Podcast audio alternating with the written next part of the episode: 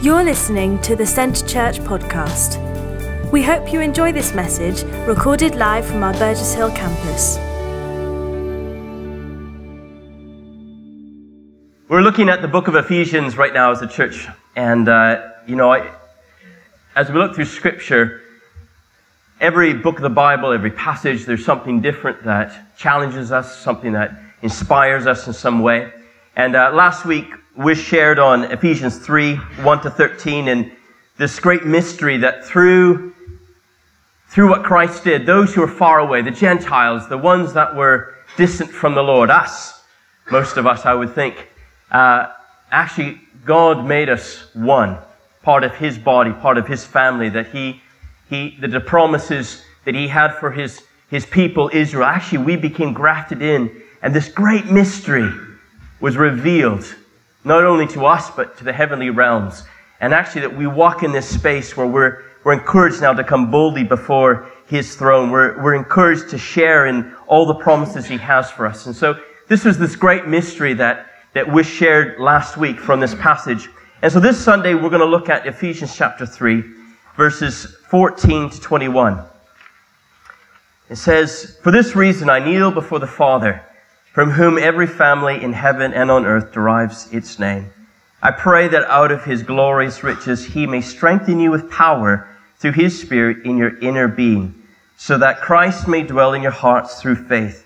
And I pray that you, being rooted and established in love, may have power together with all the Lord's holy people to grasp how wide and how long and how high and deep is the love of Christ, and to know this love that surpasses knowledge that you may be filled to the measure of all the fullness of God.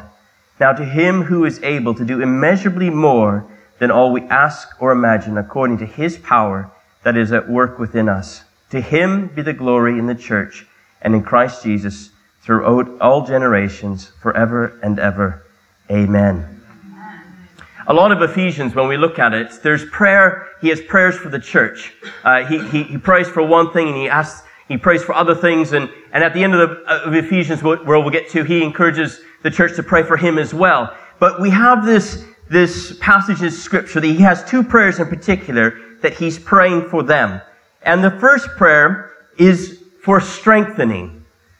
And a bit of an interesting prayer, actually, when you kind of unpackage it, it's a, it's a bit of an interesting thought. The prayer is that the inner being is strengthened by the power of his spirit so that Christ may dwell in their hearts or our hearts through faith. There would be a strengthening of the inner man that Christ may dwell.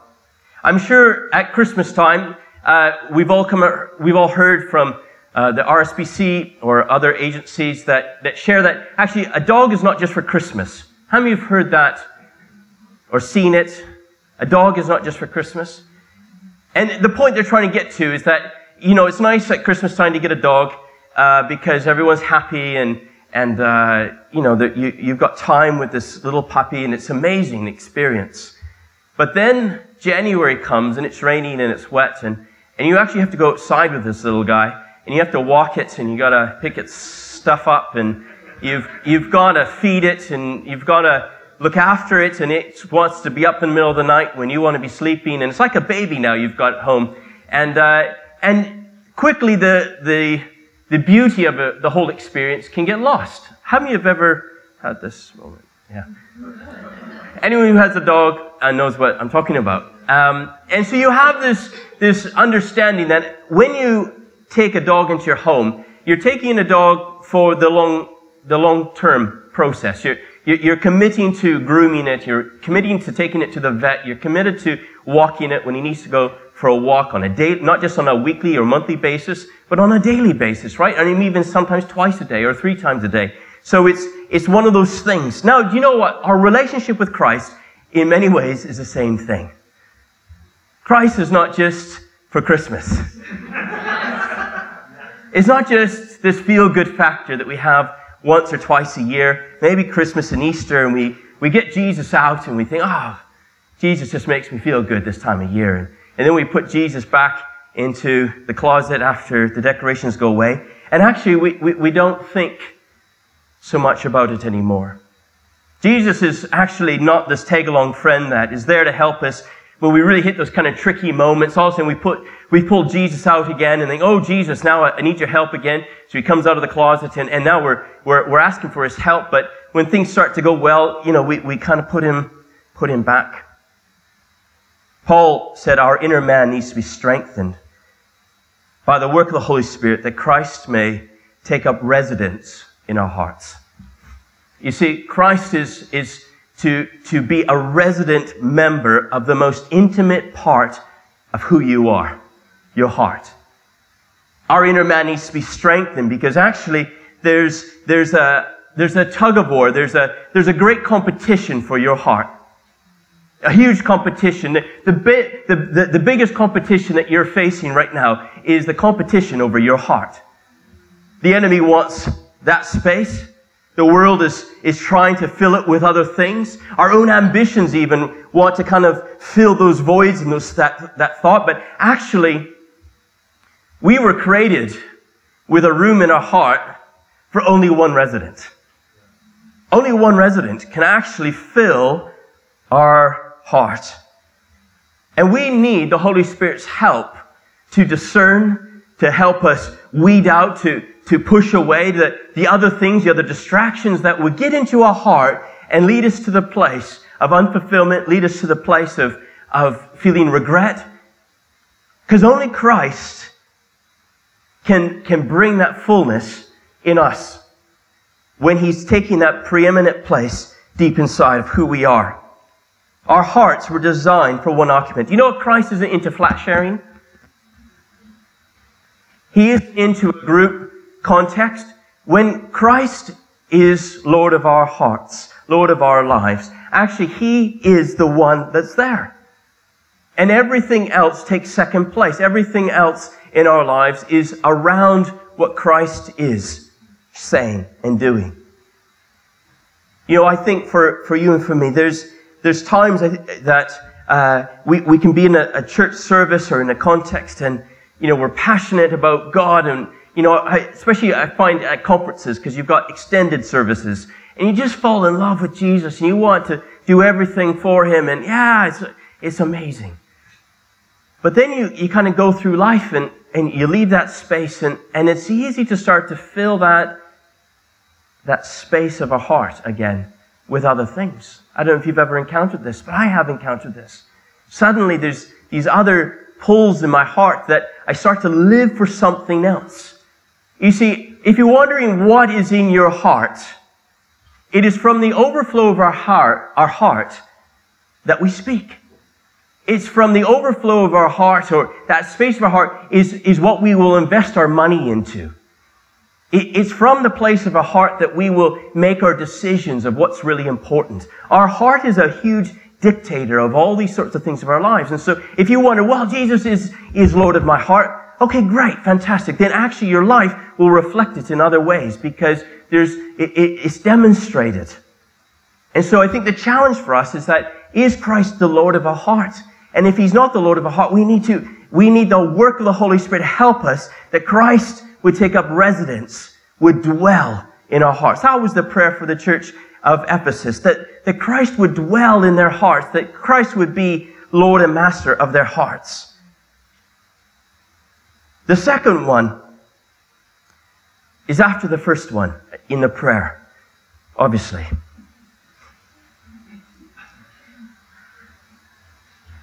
It's this.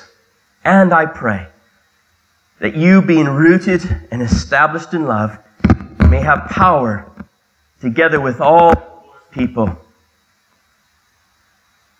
to grasp how wide and long and high and deep is the love of Christ. And to know this love that surpasses knowledge, that you may be filled to the full measure of all the fullness of God.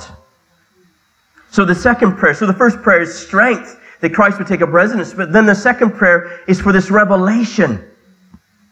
Being rooted and established in love. What does that mean? Actually, that's being, that's Christ taking up residence, right? If Christ is in our hearts, actually there's, there's, there's a rooted and, um, established in love is being rooted and established in Christ. But from this, now to grasp this love of Christ, this love that surpasses knowledge, it isn't a love that we can approach with an, kind of an intellectual mindset, but actually it's this love that we need to experience. It's a love that is, is greater than we can understand in our humanness, our humanity. A love that in, in three different ways we, we see it's, it's unconditional. You know, we see in Scripture that while we were still sinning, sinners, while we were enemies of the Lord, He died for us. This is love. Not that we loved Him, that He loved us and sent His Son as the atoning sacrifice for our sins. This is love. This unconditional love. This unrelenting love. In, in Psalm 23 6, in the New Living Translation, it says, Surely your goodness and your unfailing love will pursue. Now, I know other translations say follow, but I love this word pursue me all the days of my life. And I will live in the house of the Lord forever. This love that pursues is unrelenting. I tell you what, you can't get away from God's love. It's, it pursues us all the days of our lives. Christ's love is there. It's pursuing us, pursuing us, pursuing us. But it's also, it's unstoppable. We all know this passage, or I'm sure we've heard it at some point in our lives in Romans 8. I'm just going to read it for a refresher. For I am convinced that neither death, nor life, nor angels, nor demons, nor the presence, nor the future, nor any power, neither height nor depth, nor anything else in all creation will be able to separate us from the love of God that is in Christ Jesus. Nothing can hold back this love that God has for us in Christ Jesus. Nothing. And so when Paul's saying, look, I hope that your hearts can, can, can grasp how high and wide and deep it's, it's big. Church, it's really big. And, and, and if Christ is in the center of your life, then you're in a position to start to understand it. You see, if Christ isn't in the center of your heart, and He isn't resident in your heart, actually, we can't grasp it because Christ isn't there to start with. Does that make sense? You see, when Christ is, when we are rooted and we find ourselves in Christ and we, we make Him Lord of our lives, then that positions us to now experience the fullness of His love. You see, Christ has paid it all for us. He has done it all. And He loves us not because of what we have done, not because of who we are, not because of, of anything of our family background. He loves us because He loves us. What a revelation. You see, I think we live in a world where love is often conditional. We might have grown up in a family where love is shown if, if certain things are done or not done, or there's a response of love given. And so we can, we can project that onto God's love towards us, saying, actually, that's how God loves us as well. So if I just do this, if I come to church more, if I give more, if I, if I do that, then somehow God's gonna be, be more in love with me than he is already. Do you know what? There's nothing we can do to change God's love for us. And there's something very freeing to know that. You see, I think that the, enemy loves to pull us into the direction of law and uh, loves to pull us into the direction of, you know, penance or the, the, the, the, side of if we, if we don't measure up, if we fail, if we make mistakes, then somehow God doesn't love us anymore. I, I need to do this, or maybe I can't pray for the next five days because God's going to be angry with me, and all of those things. The enemy loves to, to pull the law out. But actually, we see in Scripture that Christ has paid for every sin once and for all. Not just the past sins, but our future sins. He's paid for all of our sins. Actually, we have unlimited access to the Father. And we see in Scripture that nothing separates us from the love that He has for us. Nothing can separate us. So what does that mean? It means actually, even when I fall short, He still loves me. And so I, the pressure's off me of somehow earning the Father's love, but I can live in that space of just knowing that I am loved and there's a security that comes from that. You see, we see also that that uh, perfect love drives out fear, doesn't it? Because fear has to do with punishment. You see this in 1 John chapter 4. His perfect love drives out fear. You see, the enemy wants to pull us back, wants to kind of house us in, doesn't want us to live out our full potential. But actually, if Christ is resident in my heart, and if I tap in to the fullness of His love for me, a disarming love, then everything I do, if it flows out of this relationship, a loving relationship with God, you know what? Everything else is possible. It isn't based upon works. It isn't based upon performance. It isn't based upon trying to be good enough. It is completely based on a love relationship. A love that's based upon His love towards me. Paul says, I, I, I pray that you'll be able to grasp it with all the saints. I, I pray you'd be able to grasp how big this is. This is mind blowing stuff. If you can just grasp it, I pray that you have that revelation. I don't know where you're at today in your understanding of God's love for you, but can I tell you that you are loved by God? And it isn't a matter of you feeling it, it's a matter of truth. I want us to make a declaration. And I want us to say this I am loved by God. Can we do that today? All of us, okay? All of us. I am loved by God. Let's do it one more time. I am loved by God. Now, tomorrow morning or Friday morning, when you feel like a bit of a loser, when you feel all those other things, when other people don't love you or don't care for you, make the declaration I am loved by God. And He is in my heart. He is in my life. He is in, He's dwelling with me, and I am loved by Him. So nothing else really matters if the God of the universe, the God who created heaven and earth, the God who knew me before I was formed in my mother's womb, if he loves me, who else does it doesn't really matter if other people don't love me. If my creator loves me, man, that's enough. That's enough. And that leads us onwards to the next point, which is this last bit of the passage and I, I, we have to take it in the, the flow of thought, right? That Christ would dwell in our hearts, that, that we would grasp his love. But then he goes, and now, and now to him who's able to do immeasurably more than all we ask or imagine according to his power that is at work within us. Wow. To him be the glory in the church and in Christ Jesus through all generations, forever and ever. You see, when Christ has taken up residence, when we have this revelation of his love, it leads us to this point of unlimited potential. You see, I think the two things before this statement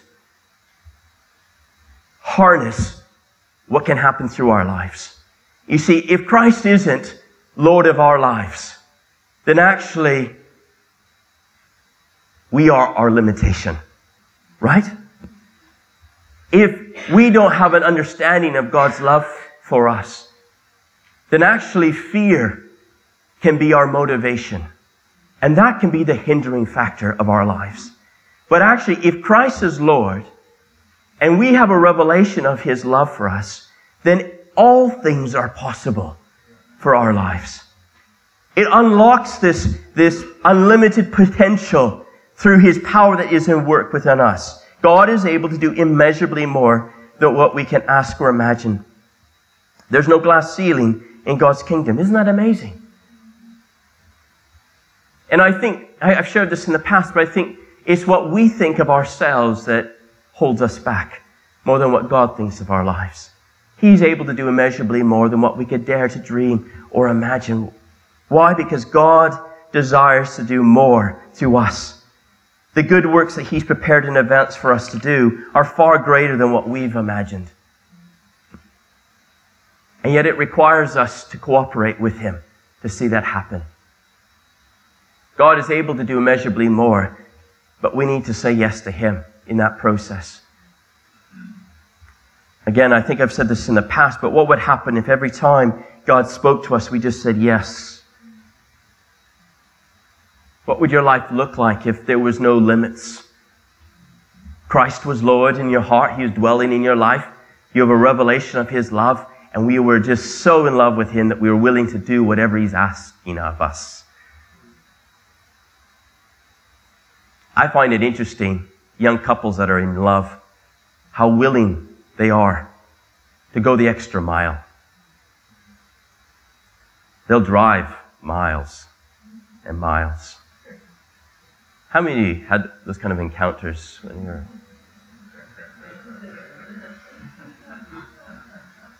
And then you get married, and it stays, doesn't it?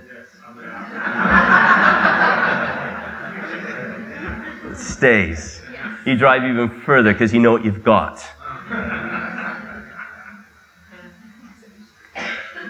You see, love is a great motivator. It's a great releaser. And I think when we're in love with the Lord and we understand His love for us, it moves us in that space of the unreasonable. To grasp how much He loves me and Him asking something of my life. We say, Of course, Lord. Man, I love you. This is far greater than me. I, I want to please you because I'm in love with you.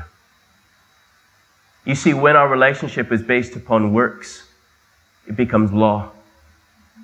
We're trying to fulfill, tick a few lists, but that always becomes reasonable. We do what's reasonable. But the immeasurably more is unreasonable. But it only can flow from a position of love. The unreasonable can only flow from that position of understanding the greatness of God's love. To be in that space. Because it makes sense when you're in love. It makes sense to drive around the clock to see your wife when you're in love, when you haven't seen her for a while. It makes sense. It's unreasonable, but it makes sense. The same thing goes in our service to the Lord. It makes sense the immeasurably more when we're in love, when there's this capacity in our hearts of understanding the depth of His love for us. He's Lord of our hearts. And we say, Of course, Lord. I want the immeasurably more because I love you. Our potential is dictated by our relationship with the Lord. It starts at this fundamental point. He loves you more than you can imagine. But He can't take second place in your life. He must have your heart. And you can be a Christian for a long time, and we see this in Revelation that we can lose our first love, can't we? Christ can be that first love to start with. He can have taken up residence in our heart, but actually other loves kind of start to take root. And Christ goes from that center point to the guest house. God this morning is just knocking at the door of our hearts. He said, I, I, I want to come in. I want to take up residence in your heart. I want, I want to display to you this love, this passion I have for you. And if you can allow me in, and if you allow me to touch your heart, there's more possible through your life than what you could dare to dream or imagine. But it comes from this position of surrender. Thank you for listening to this week's podcast at Centre Church, one church passionately loving God and people in Burgess Hill and Brighton. To get the latest news or for any other information, check out our website at www.centrechurch.uk.